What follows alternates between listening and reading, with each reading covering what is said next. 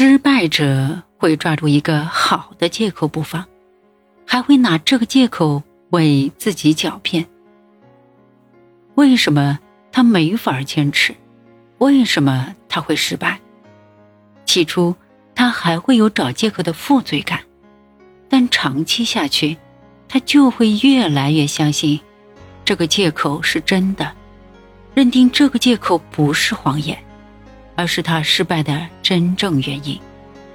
最终，他的大脑开始懈怠、僵化，努力去赢的动力降为了零。可是，他们从不承认这一点。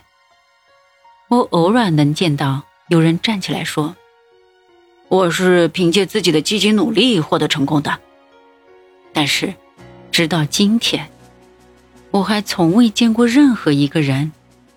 勇于站出来说：“我是让自己失败的人。”失败者都有一套自己的失败借口，这些借口包括家庭、性格、年龄、环境、时间、肤色、民族、宗教信仰、某个人，甚至是迷信的星象。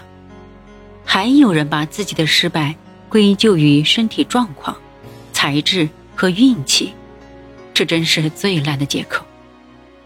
身体状况是最常见的借口，一句“我的身体不舒服”或者“我全身都是病”，就万事都推脱了。实际上，任何一个人或多或少都会有点小毛病。许多人会完全或部分屈从于借口，可是。一心努力想赢的人，可不会这么做。盖茨先生曾经向我引荐过一位大学教授，这位教授在一次旅行中意外丧失了一条手臂，可他依旧很乐观，经常帮助更加不幸的人。